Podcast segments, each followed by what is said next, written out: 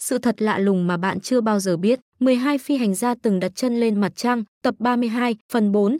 Phi hành gia David Scott David Scott chỉ huy tàu Apollo 15 đáp xuống mặt trăng vào tháng 7 năm 1971. Trong chuyến thám hiểm này, ông cùng cộng sự đã điều khiển 3 chiếc xe điện chuyên dụng để thu thập các mẫu đất đá và mang về nghiên cứu. Phi hành gia James Irwin cùng với David Scott, James Irwin thực hiện nhiệm vụ thu thập các mẫu đất đá trên bề mặt mặt trăng. Hai người đã dành 3 ngày trên mặt trăng, trong đó có hơn 18 giờ hoạt động ngoài tàu đổ bộ và thu thập 77 kg đất đá phục vụ công tác nghiên cứu khoa học.